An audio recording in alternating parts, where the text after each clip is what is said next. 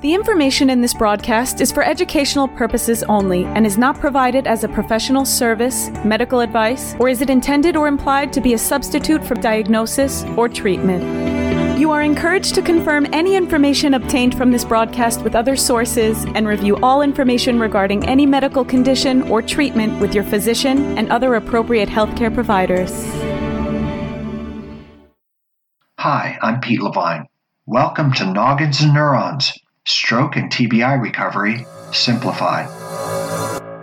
I'm a clinical instructor and clinical researcher. I've co authored dozens of scientific journal articles about brain injury recovery, and I'm also the author of the book Stronger After Stroke. I'm Deborah Battistella, occupational therapist, creator of the OT's Guide to Mirror Therapy, and an OT educator. I have a lot of experience working with survivors. Most of my clinical practice has been in a certified stroke center.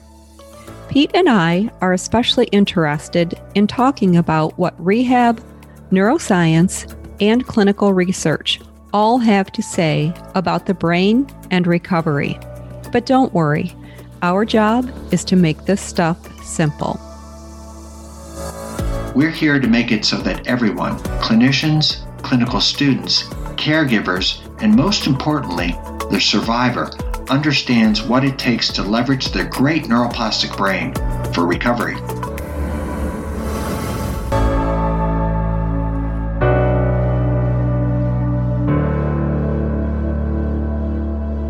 Dr. Teasell said that the reasons that therapists have for not doing these things, so they include not having enough time, being busy, and I understand all of this. I do because I've been in those shoes. All of those reasons. He said that they're legit. And I think that whatever our reasons are, whoever we are, I think they're legit to a degree. I think that we need to start empowering ourselves to take some steps and try new things. And I just think it's important to have a culture of listening and kindness, be compassionate with each other. And then that way, you're going to advance your clinical outcomes. You'll advance your practice setting. But in trying to implement something new and doing new things, it's become very apparent to me that we really are limited by our own weaknesses.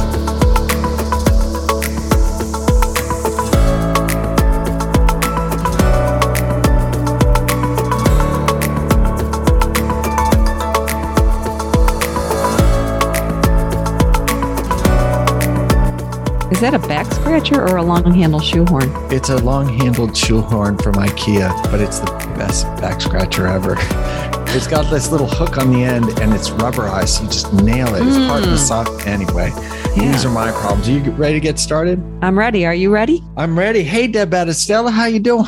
P. Levine, I'm great. How are you? What's new? What's new with you in your world? Ooh, what's new with me in my world? I finished up a week, which means I taught, or well, let me just start that over again. I taught okay. two um, Tai Chi exercise classes this week. Got through that. And for some reason, I acted like I never taught anything before, felt like I never taught anything before. I was a nervous wreck. Wow. Yeah. Now, are, are these with the uh, OT students? No, this is with people in the community. So let's review, folks. Um, Deb rides motorcycles, drives a very fast car, teaches Tai Chi, and she also does swing dancing. So, is there anything you do? So, you, why? Okay, where did you go to, to teach Tai Chi? I connected with uh, an amazing gym owner um, here, and I teach it at her gym. It's called Vitality Buffalo. That's kind of a cool name. It is because cool I, I think of a very vital buffalo. Just yeah. Well, if you've ever driven through Buffalo, you would see buffalo statues in various places, like on the interstate, for example. Mm-hmm. Well, the only buffalo I know is Jim Kelly. Well, he's worth knowing.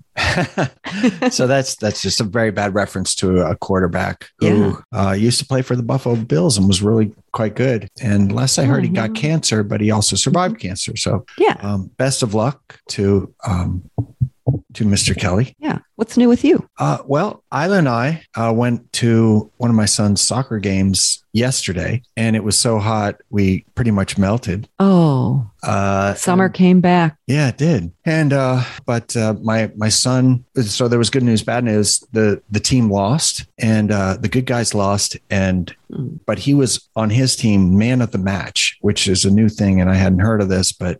He's won it a couple times and they've only had three games. Unfortunately, both of the games that they lost, he became man of the match. What does that mean? It means you played better than anybody else on your team. Wow. I think that's what it means. So the coach, he's a Brit and he scores everybody and they, he gives them one through 10 score and then whoever has the highest score. But yeah, my, my son is faster than anybody on the field typically. And so if somebody comes into the defensive zone where he is, he shows up with the ball before they do. And yeah, so I'm very proud of them. Anyway, we almost melted and uh, we had to get back in the car and, uh, and unmelt. Uh, other Cool. than that, everything's going good. Good. Yeah. Sounds like a fun time.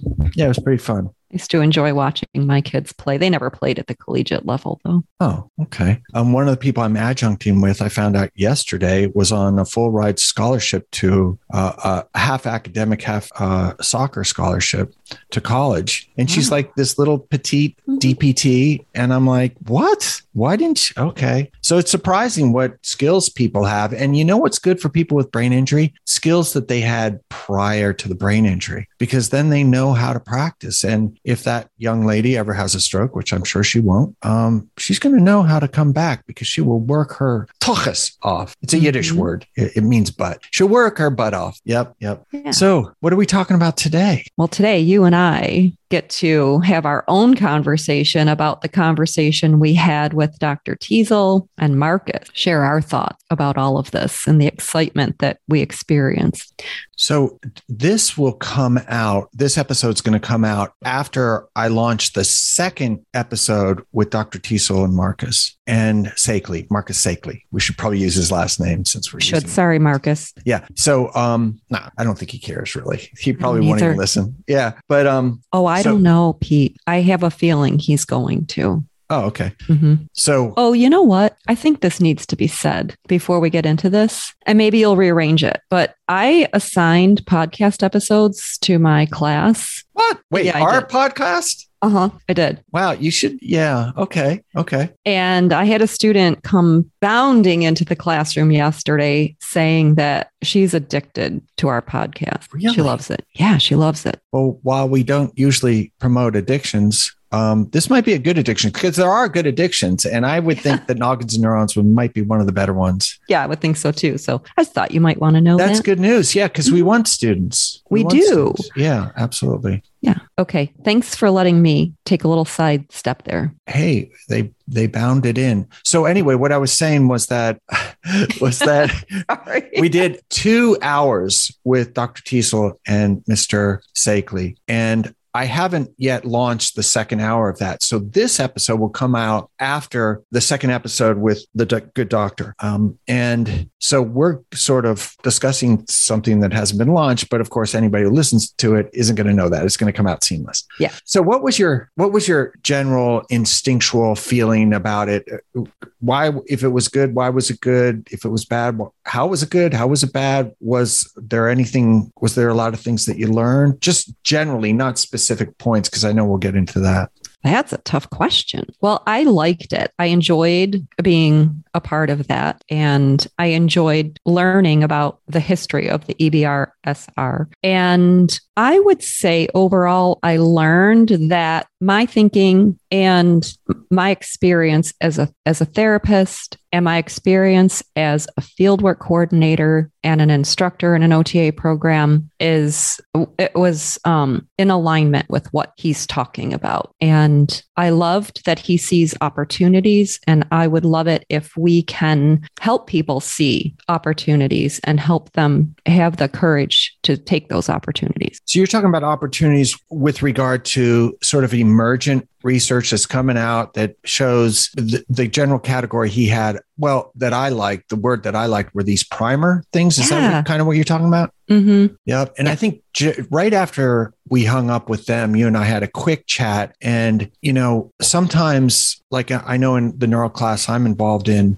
there will often be this request of the students to put one proprioceptive neuromuscular facilitation technique with one neurodevelopmental technique, these sort of two old school treatment options. And wouldn't it be great, as he said, that you would take one primer, you know, something like mirror therapy, so, like a good example maybe you do mirror therapy in the lower extremity, and then you dovetail it into gait training, which also uses the lower extremity. But that idea that you're at the same time that you're working on the actual movement, the actual functional movement, you're also priming the brain in some way with virtual reality and mirror therapy. And So at some point after we dive into that a little bit more, I want to remember to talk about what you're saying and see if maybe we can think about this slightly differently, maybe reframe it a little bit and make it more more doable for people and help people think about therapy a little bit differently. Okay. So so that's the preamble. Where where do you want to start with this? So generally this is going to be a review of the talk we had with Dr. Teasell and Marcus Saikaley in a way that helps us solidify it in our own mind, but maybe simplifies it for some of the people listening as well. Yeah. So where should we start? Well, I had a thought just based on the history of the EBRSR and like the very beginning when he started doing the chronic pain research and how the Canadian government didn't want to fund help for people because of chronic pain and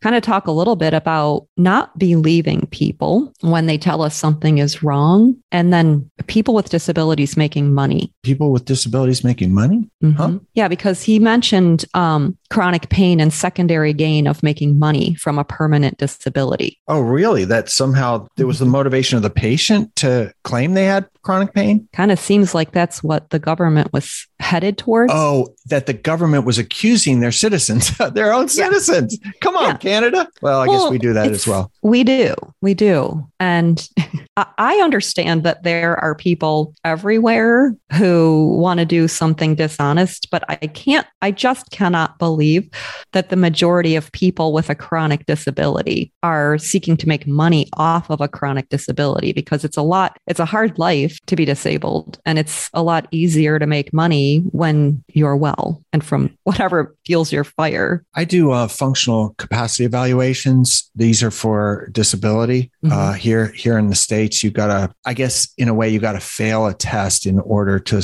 qualify. It's not the only thing that you have to do. Um, and I got to tell you, you know, and I think I've talked about this before. The first question I always ask, and I'm telling you, clinicians, I'm telling you, anybody who's listening, students, uh, caregivers, whoever you are, always ask the person you're dealing with, have you had any falls in the last six months? Because it's amazing how many people fall constantly, and the government still wants them to go to work every day. I'm tragic stories where the person will work at, uh, you know, a grocery store, but they won't let them sit down um, as they're checking people out. So it's this struggle of trying to stand up as they're checking checking stuff out, and you know, like so. Anyway, I agree with you, and and then the pain can be absolutely immense. Now, look, have I you know, tested people that are malingerers? That's what we call them here in the United States, that they're working the system a little bit too much. Yeah. But I mean, I, I would say 80, 85% of them, it, I would have to give them whatever they need to survive. I mean, it's these tragic things where they're going to lose their insurance if they don't work, and yet they're huge risk of falls, or they have this unbelievable pathology, painful stuff, all kinds of stuff. So, yeah, I agree with you. We need to start trusting people. It was interesting when Dr. Teasell said that the government wasn't doing any research on pain. Mm-hmm. And when he presented the data, it was almost like the government, if they didn't hear about the pain, it would go away. And when he presented the data, it became very clear to them what was going on. Yeah. And I thought that it was really cool that he was able to change policy based on that research that he did. Yeah, that's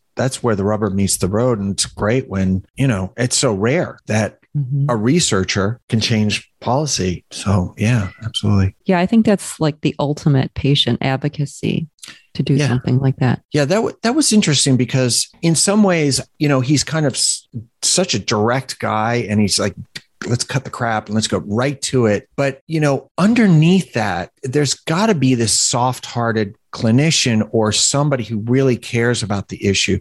You know, my daughter sometimes asks me, why do you care about stroke survivors? I mean, you've been focused on this for 20 years. 20 years you've been at this. Why? Why do you care? And you know, I hem and haw, but I think it comes down to wanting to be a passionate advocate for these people. And I think Teasell shares that. I think you'd have to. Otherwise, you just get bored to death. Why am I looking at one pathology? Mm-hmm. Yeah, there's something about it that um, when you become immersed in it, it just seems to fuel more passion. And it is mighty interesting. That's the other thing. I mean, yeah, we care a lot. We care a lot. You know, we do. We do. But but also, it's really interesting. Like if we mm-hmm. if we cared a lot and it wasn't interesting, we just try to go get money for the for whatever the issue is. But yeah, it, it draws you in because it has to do with the brain. Mm-hmm.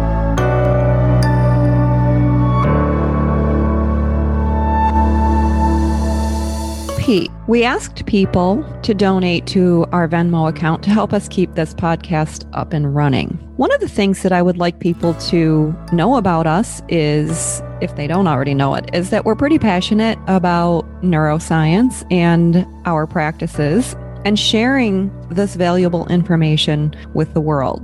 And personally, I hope people are enjoying it. I think they are based on the number of downloads that we have although I still don't understand what all of those numbers mean.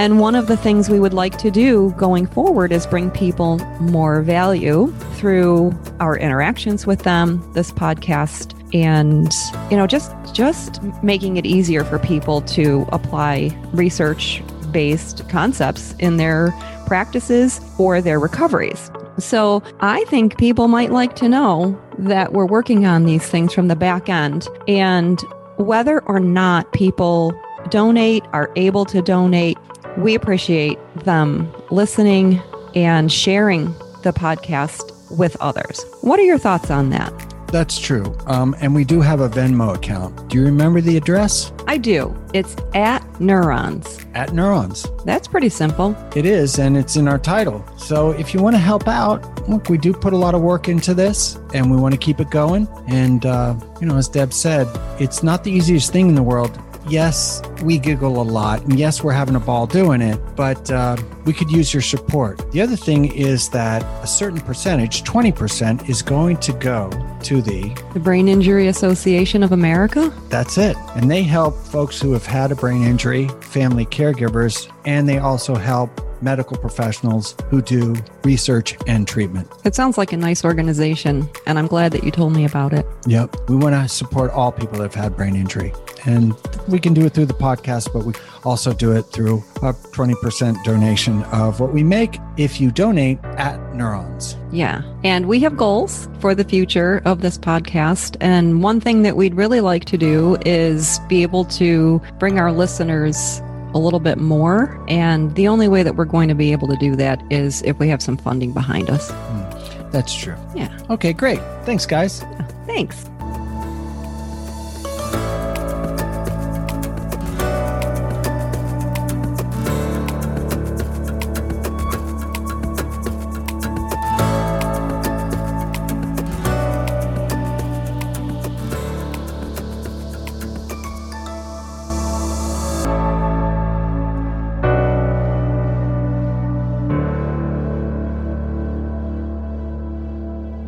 A couple of what do you have? umbrella things that we might discuss. And it, it, it, the the statement he had was stroke is the monster. Yeah, he did say that. And it's because there's 3,000 randomized controlled trials in stroke, nowhere near that much for like pretty much any other pathology that involves the brain. And TBI is way lagging behind that. Mm-hmm. Three fourths of the randomized controlled trials are in movement, in motor, right? Motor is movement.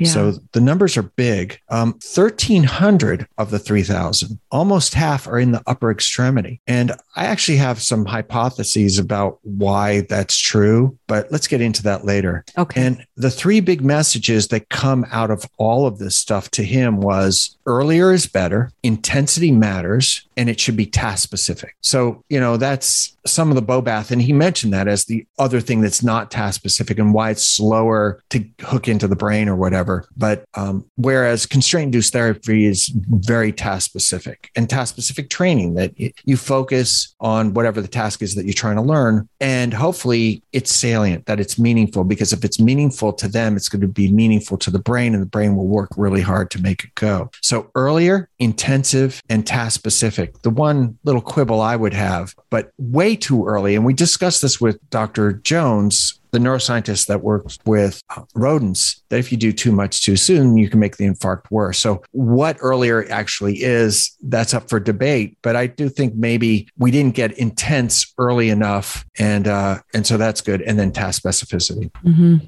Yeah, I guess I should have asked him about early and what that means. It, my brain immediately went to early mobility and just not letting people lie in bed, you know, getting people up and moving a little bit. But he kept referring to Canada and the UK. So I don't know enough about those two countries and how they um, did provide stroke intervention to even speak to that. Yeah. The the thing I would say is I know what you're talking about. You want to get them up as much yeah. as they can moving early, but when you put the next word is intense, you don't want to do early and intense if it's before the penumbra starts coming back online and I've discussed this a million times you're going to know that they're subacute. That's when you want to start to push because as these neurons come back, you want to integrate them back to what they had always done. So just during the acute phase, like before they are medically stable, before the penumbras, before they're showing spontaneous recovery, I think that that's a little bit too early to get intense. It doesn't mean, as you say, that mm-hmm. they shouldn't do early mobility. Yeah, absolutely. They should move yeah. whenever whenever they're ready to. Well, I you know, something else that he mentioned was the way that they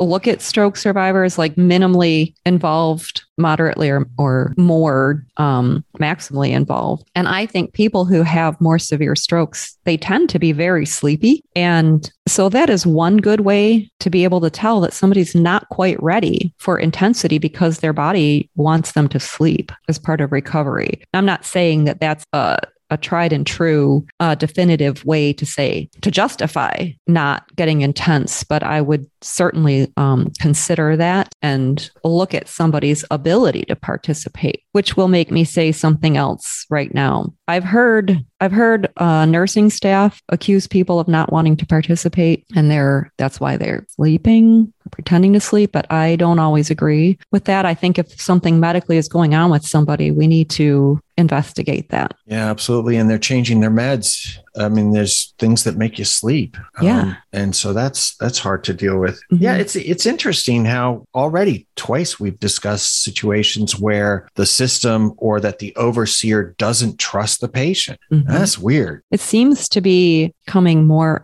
becoming more and more a part of our system. And um, I, that's where I think that some maturity is important because I don't I would not want somebody to accuse me of something. I mean, I think most people are honest, and I don't know. Like, I, most I, people aren't lazy. So the idea that you know they're do, like, who in their right mind wouldn't want to work if they could? Who in their right mind wouldn't want to get out of bed after a brain injury if they could. Mm-hmm. People don't lie about this stuff. Are these, are there that, well, you know, there's those people on the other side of the tracks and all they want to do is do drugs and they want to have sex and they want to sit around the widescreen TV. And it's like, what the heck are you talking about? People like to work. People yeah. want to work. How did we get here? We've been around for 250,000 years. We worked our asses off. It's mm-hmm. in our DNA to work. If somebody is sitting around the house, there's something wrong. Yeah. And maybe we can treat them for that, whatever it is. So let's trust people. Let's trust patients mm-hmm. and listen to them more.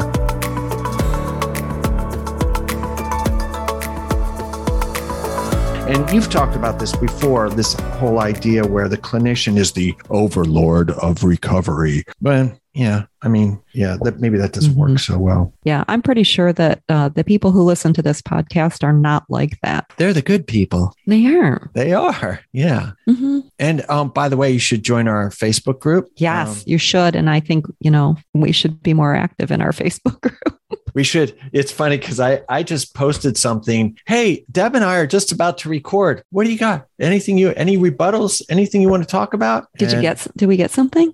We'll see. I'm plugging it in now. Yeah. Uh, oh, wait, maybe, maybe. Ah, our friend Jen, uh, Jenica Garner. Sorry, Jenica Gardner. Actually, I shouldn't say her name, except she's going to be a guest on our show. she is. Jenica Colvin, uh, and she said something. Actually, let's see. What did she say? She said, "Sure, here we go. You ready? Real I'm time. Why are therapists afraid to bring in evidence-based ideas when it comes to stroke, mirror Oh. therapy, mirror therapy, etc.? I mean, who doesn't love change? Now, first of all, Jenica, you're going to Oh be on our gosh. show, and you're going to tell us why that's true. But here's another thing. Um, thanks for the softball question, because uh, you know Deb's got the bat out; and she's about to whack it. But she goes on. Okay. And why are therapists worried about pushing clients harder? Ooh. Deb, Deb hates Ooh. that. Deb, she wants to answer that. But but wait, there's more. Oh. We quote probably won't hurt them. Yep. Okay. And finally, I truly do get hung up on wanting my clients with stroke to move perfectly. Oh, she has a mea culpa in here. Interesting. Because like we're big, well, I'm a big fan of forget function, forget perfection, chip away at whatever they have, and you'll get there. I am always worried that they're functional, but sometimes compensatory movement patterns will mean pain later down the road. I wonder if she Hmm. means like psychological pain or lack of function pain or orthopedic pain. Because often therapists will lean on that. They'll say, well, we can talk about doing things wrong for a while, but you know what? What about the orthopedic stuff? And I'm like, ah, that, that gets in the, it, it's true, but don't get hung up on that unless you're really causing the pain. And then do get hung up. And here's the last thing she says uh, I usually get over it and remember just to let them move. It will get better with practice. But huh, just adds a but huh. So, um, why? Yeah, I know. Why are so what you want you you get to take this? Why are therapists afraid to bring in evidence based ideas like mirror therapy? Well, this is one of the topics that I wanted to talk about.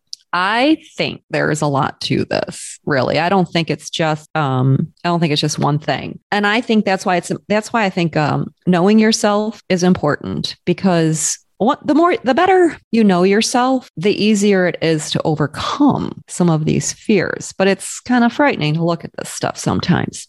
You're talking about from the clinician's standpoint where they're looking at the patient and it gets a little scary. Yeah. Well, well yeah, it's scary. You don't but want to hurt also people. being you don't want to hurt people you it can be scary to try new things if it's cultural like dr Teasell was saying if if there's nobody there kind of cheering you on you know so if you're the only one doing this you're the first one trying it maybe you're maybe it feels like people are watching you and they think that you're the one who's going to fail but that um that's where i say i think we need to go within ourselves and start to look at those kinds of fears. Like why am i afraid to try this? And i do think um, that whole knowledge application piece that is the hard part. So it's knowledge translation is kind of what dr Teasell was talking about but the next step to that is looking at the knowledge and now we have this information how are we going to apply this? And that's the part that's harder especially if you've not done it before. It's kind of like riding a bike. First time you try to ride a bike you probably are wobbly and maybe fell over. The more you do it the more comfortable you get with something. And then you try different things and see if if you're doing it in a way that's actually facilitating change or, or you know all of that good stuff that that's kind of what i think and then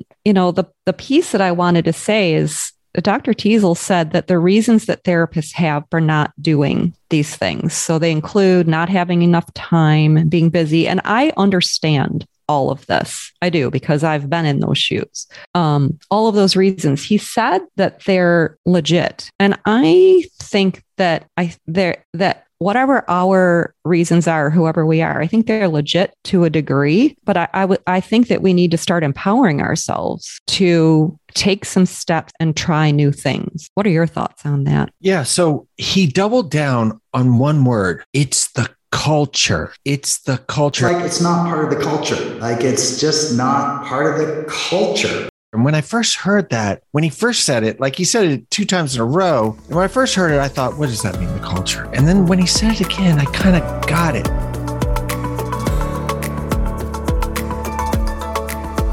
Movement therapy or mirror therapies outside my scope of practice, right? Which is kind of like, yeah, we got some work to do, right?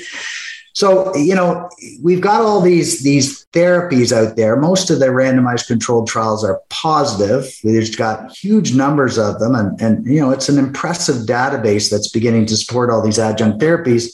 And many of them have been shown to improve recovery um, and yet, or improve recovery versus conventional treatment. And yet, we're not utilizing these treatments on anything close to a consistent basis. So if you were to ask me, where is there an opportunity to see if we can improve our outcomes above standardized care, I'd say it's the introduction of these adjunct therapies. And so I think that's really, I think, going to be critical to the future. You, you know, when we sit down with our, our therapists and ask them, you know, do you use the adjunct therapies? The answer is usually not a lot. And why? Well, there's a number of reasons, timing, but it's just like it's not part of the culture. Like it's just not part of the culture, you know? And and and and you asked them, would you like to do it? And of course, we would. I mean, why wouldn't we? Right? Uh, I wouldn't mind trying something new or trying this new technology or this new treatment, but I don't know where to start. It's not what we've traditionally done. It's not what we tend to do. I'm, I'm busy enough as it is. And so these treatments don't get incorporated or added. So, you know, the, re- the reasons are legit and they're fine. But I mean, if we're looking at ways that we might be able to further improve recovery and and and the next big step because you know one of the things that you get a feeling in stroke rehab is people just not quite sure where we're going to go next it strikes me that this is a lost opportunity that we could take advantage of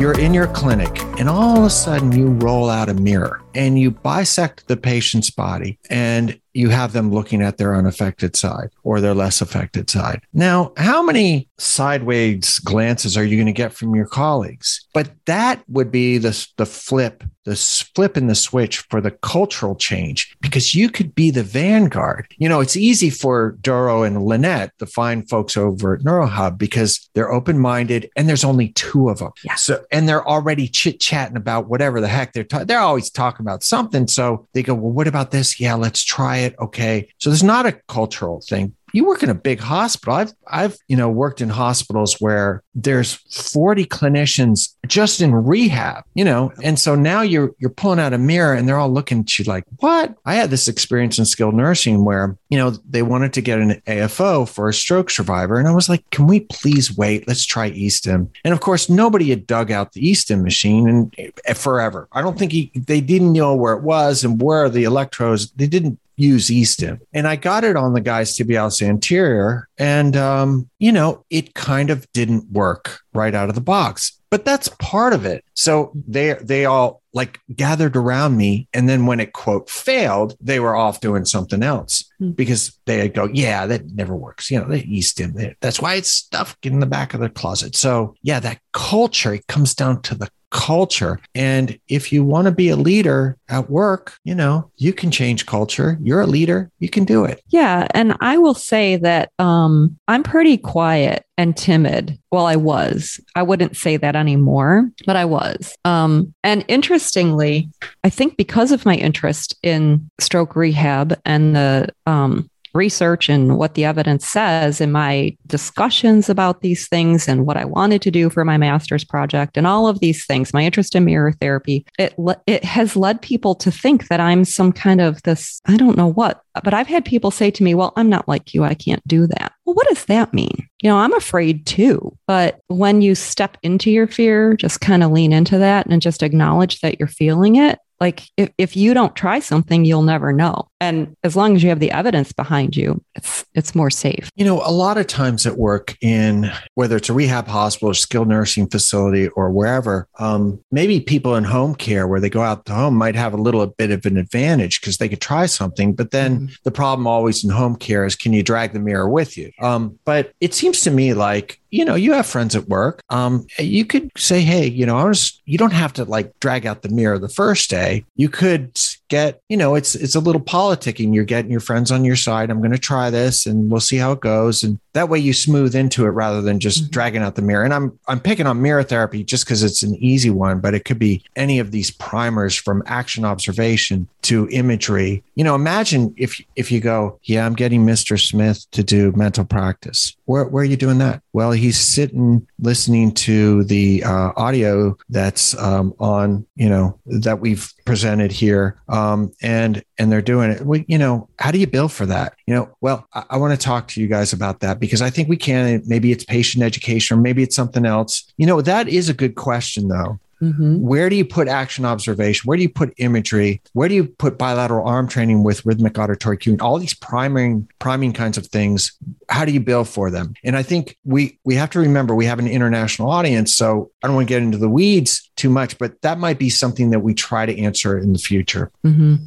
I agree. That becomes a big issue because mm-hmm. if people are reluctant to change the culture, well, the culture is driven a lot by finances, and that's a legitimate thing. It, it was, and you pointed this out, it was interesting the way Robert Teasell gave clinicians a an off ramp and he said look i understand. I understand all these things. I get it you know? I work in a hospital. He's the director of research in two separate hospitals. So he, he's in he's in the hospital. He knows what's going on. So but maybe it's time to change.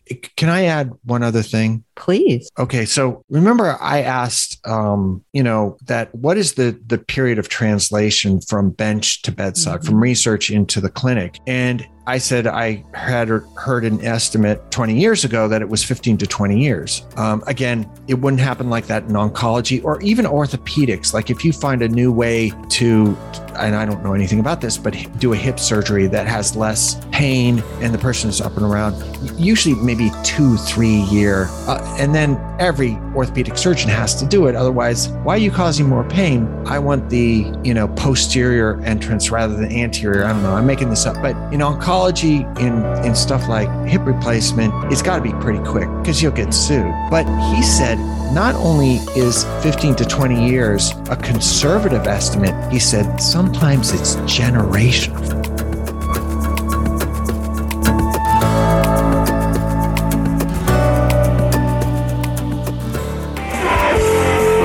Hey, everybody, I wanted to talk to you about something that's really important recovery from brain injury.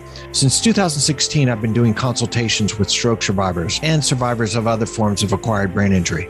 I get together with them on Zoom for about 45 minutes to an hour, and we have a good long chat about how their recovery is going, where they are in the process, what their ambitions are for their recovery, and what's holding them back. Often a caregiver is also in the meeting, and sometimes clinicians show up. Anyway, we end up talking about anything under the sun that's involved with their recovery. And then I take a few days, do the pertinent research, and email them back a sort of recovery manual dedicated to their specific recovery. Often it's stuff that comes straight out of neuroscience and neuropsychology and emerging technologies. I email that manual back to the survivor, and every one of the suggestions in the email has clickable links to more information. I'm going to be putting a link on the show notes, but probably the best way to find out how to set it up is to email me at my personal email. And that's stronger after stroke, three words, all stuck together, no spaces, stronger after stroke at yahoo.com. You don't have to email me anything. In fact, all you have to do is write consultation in the subject line, and I'll email you back with how to set it up. It's that simple. Stronger After Stroke at yahoo.com. So let's get together and jack your recovery up. That's right.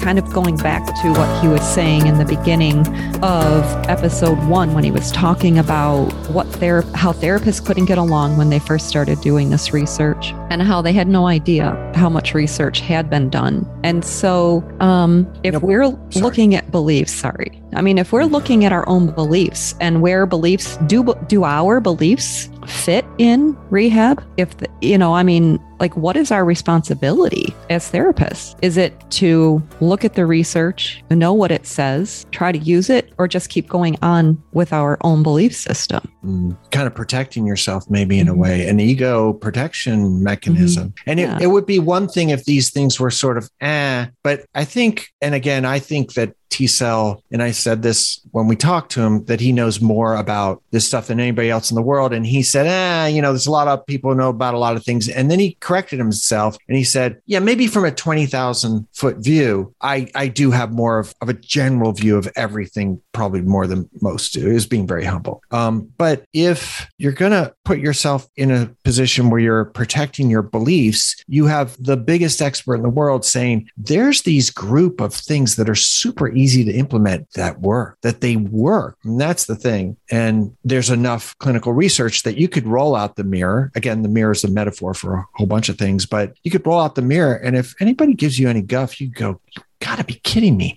You haven't heard of mirror therapy? Turn turn those tables. Make them Yeah. look like the fool. Well, that's I I think that's another thing that maybe we need to think about. I, some people work in a place where there might be some bullies. I've I've come across this Some um, some beliefs or bullies. bullies. Oh, Yeah, are they belief bullies? they Stick probably they are. Yeah. Well, something I've learned um, over the years of teaching and do you know looking into Carol Dweck's work on the fixed versus growth mindset. People who have more of a fixed mindset, like they limit themselves, but they're they they're more closed off to new things. They're afraid of learning, and sometimes when it's when that's how a person presents themselves, we don't know. Maybe they've experienced some trauma somewhere along the line, and and maybe they're just dealing with their own fears and they don't know it. And I just think it's important to have a culture of listening and kindness. Be compassionate with each other, and then that way you're going to advance your clinical outcomes. You'll advance your practice setting. But in trying to implement something new and doing new things, it's become very apparent to me that we really are um, limited by our own weaknesses. Yeah. Okay. So I, Hmm. I wonder if we can turn the page on that. Everybody gets it, I think. And the people that listen to this podcast probably don't have a big problem, except that maybe they have to convince some clinicians. And that's what leadership is. They quietly do what needs to be done. And then everybody just sort of naturally follows. Mhm. I like that. Um, quietly do what needs to be done. Maybe just kind of stop asking for permission, stop se- seeking permission. And I mean, within reason. A, a lot of um, a lot of therapists I know on the OT end of things, we get nervous and we want somebody to approve what we want to do. And maybe we don't need that approval. But that kind of goes back to what Dr. Teasell was talking about people knowing what to do and the whole needing special certifications or it being outside of their scope of practice. So maybe we should talk about that a little bit. All right. Where, where do we start? I've been doing a lot of talking, so I don't want to keep Well, hogging everything. Does does mirror therapy require certification? Yes, it does. You have to take Deb's course. That's what I'm going to say. But no, it doesn't. no. Constrained induced therapy. No, it doesn't. Um, bilateral arm training with rhythmic auditory cueing does. No, it doesn't. Oh, but that one um, imagery, uh, mental practice, that does. No, it doesn't. Well, I think action observation does. Yeah, that's right. You can't watch other people walk. Yeah. It- that's what action observation is, right? You you watch somebody who does it well, and you get mm-hmm. better at it because your muscles fire in the same order for the same duration, and your brain lights up in the same area. So it's more practice without putting a lot of effort into it. So yeah, come on, man. I mean, these things have been with human beings for a very, very long time, and maybe from the beginning of human beings. So yeah, we can do this stuff. Yeah, we can. And I did. I it, this brings me right back to when I did my level two field work for my OT degree. My field work educator, the person who supervised me, was super smart, and somebody would say one thing to her, and she the next thing you know, she would have something going. She always knew how to apply something, and I and she trusted her own mind. I remember you talking about her and you said she lives she lived a little bit in her own head and I was like what does that mean? You meant that she just figures out in her own head and wasn't really talk Mhm. about it she just did it. Yeah. Yeah. She she made this really cool splint kind of a thing with a rubber band for a person who couldn't extend his thumb. One time she's like, Ooh, I got an idea. And the next thing I know, she had this thing made with some, I don't know, that foam stuff and a rubber band. And and then the, the guy was able to do some uh, grasp and release And Wow, it sounds like the, you know, $1200 SaeboFlex. they had SaeboFlex there, but this was not that. Was not that, but it gave the patient an opposable thumb because they were Mhm. able to extend it or flex it or whatever you OTs call that movement. Yeah.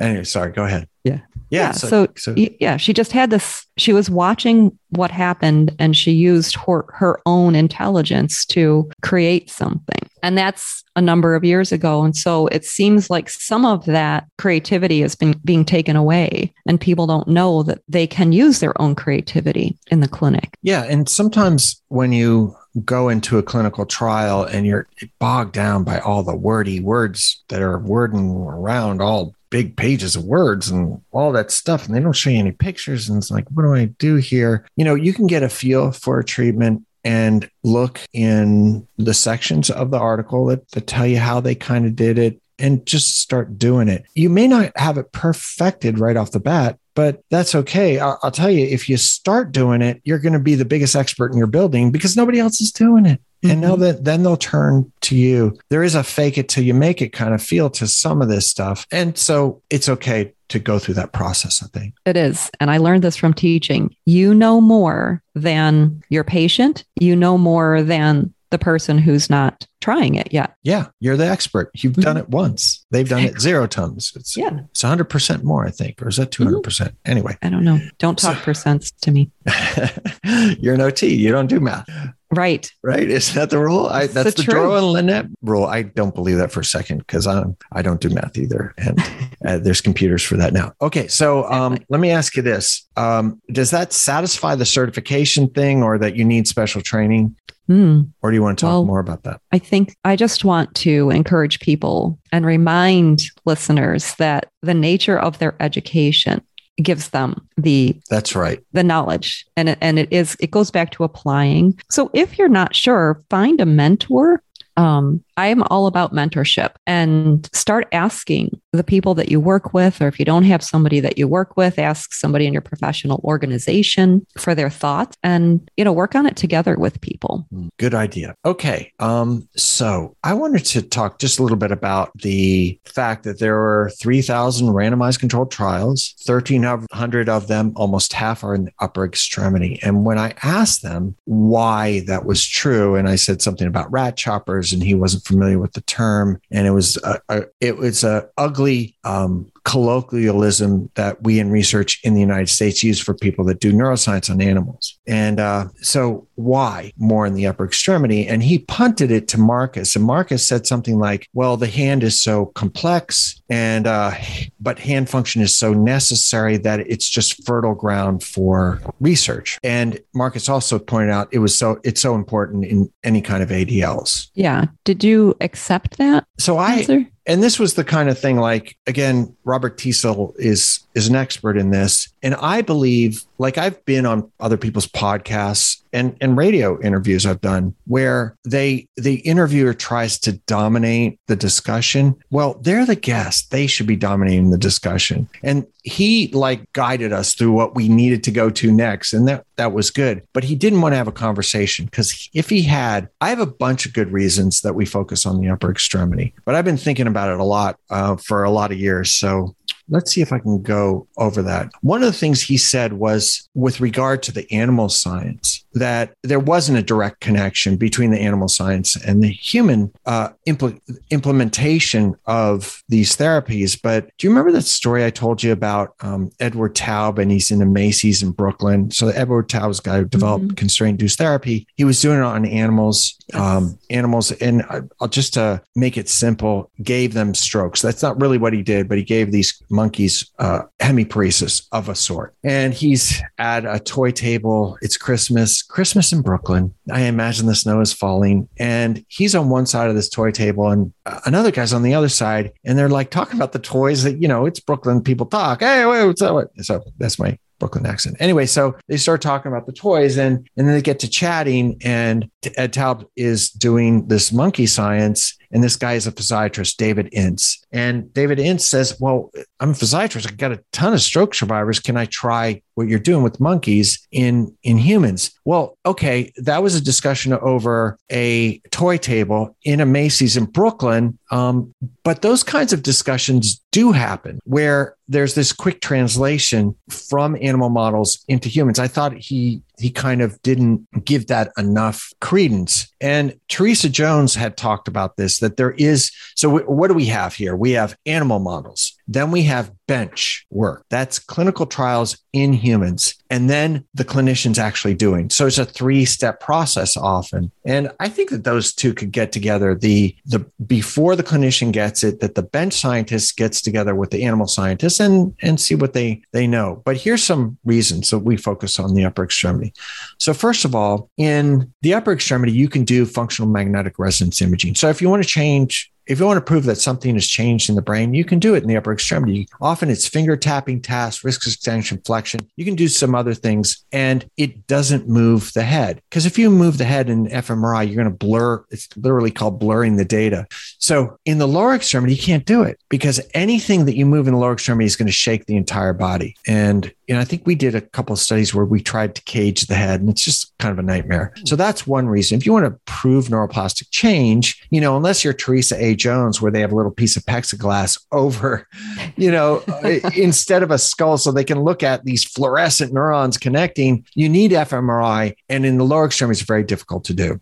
Also, the biggest thing in the brain is the hand. There's nothing bigger except the mouth. And if you're looking for massive amounts of change, that's a good place to start. So that's the upper extremity. Sec, uh, third of all, it's very available. It's about two inches above your your ear on either side. So that makes for some of the things. And in fact, um, Dr. Teasell talked about using direct electrical stimulation as a primer. Like I saw his primer things is in two baskets. One was like repetitive transcranial magnetic stimulation and direct stimulation to the brain. I mean, both of these things are not things clinicians are typically going to do. Um, whereas mirror therapy, mirror therapy is something that they can do. So anyway, so if you're going to do direct electrical stimulation, and this was something we talked about with the Theresa A. Jones talk, where um, remember she worked with Randolph Nudo, one of the big names in, in neuroscience with regard to repetitive practice, et cetera, and how the brain changes. And she worked on those early studies where they took a little electrode and put it on the dura mater right around the area of infarct and that primed the brain. And then it kind of got lost in translation. I was involved in the collecting data for the big clinical trial in humans um, called the north star neuroscience thing. But if you're going to do that kind of stuff, you can't get to the leg. Like the leg and the foot and the ankle for drop foot, it's between the two hemispheres, like way down at the basement of the brain. That's where the leg goes. So you're not going to be able to hit it with an electrode. I guess that's that's my point. So that's another reason we focus on the upper extremity. Also, I think there's this general belief, and Marcus alluded to this. If we can get finger extension, he he talked about the complexity of the hand, but generally it's finger extension. That's the tough one. If we can get that, we feel like it's a good template for getting just about anything. If you look at constraint induced therapy, started in the forelimbs of monkeys, then it went to the upper extremities of humans, then it went to the lower extremities. And then, you know, in the lower extremity, we have something that works for the primary problem in the lower extremity. It's an AFO. And I was just looking this up. It looks like we have evidence that as long as 1200 years ago, there were orthotics right around, you know, um, the Iron Age, when we could start to fashion things in iron, this very strong metal, um, there were orthotics even back then. The AFO goes back at least 100 years, but we don't have something like that for the upper extremity until we get into something like the SaeboFlex or whatever.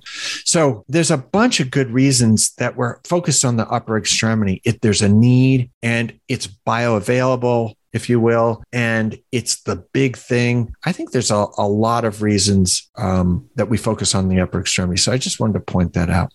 Yeah, it's interesting. Um, oftentimes, when I first start working with someone who's had a stroke, all they want to do is walk until it's time to start doing being more independent, and then they realize how helpful it would be to have return of hand, hand and arm function. Mm for sure. Life is easier with two hands, two working hands. Absolutely. And Marcus did point out that ambulation is as well mm. for a variety of reasons. We're coming up on an hour now. I'm thinking this may be two episodes that we okay. might be able to do back to back. How do you feel about that? I think that's a good idea.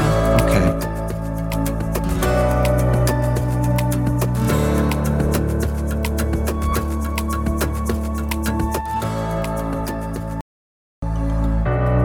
Thank you so much for listening to this episode.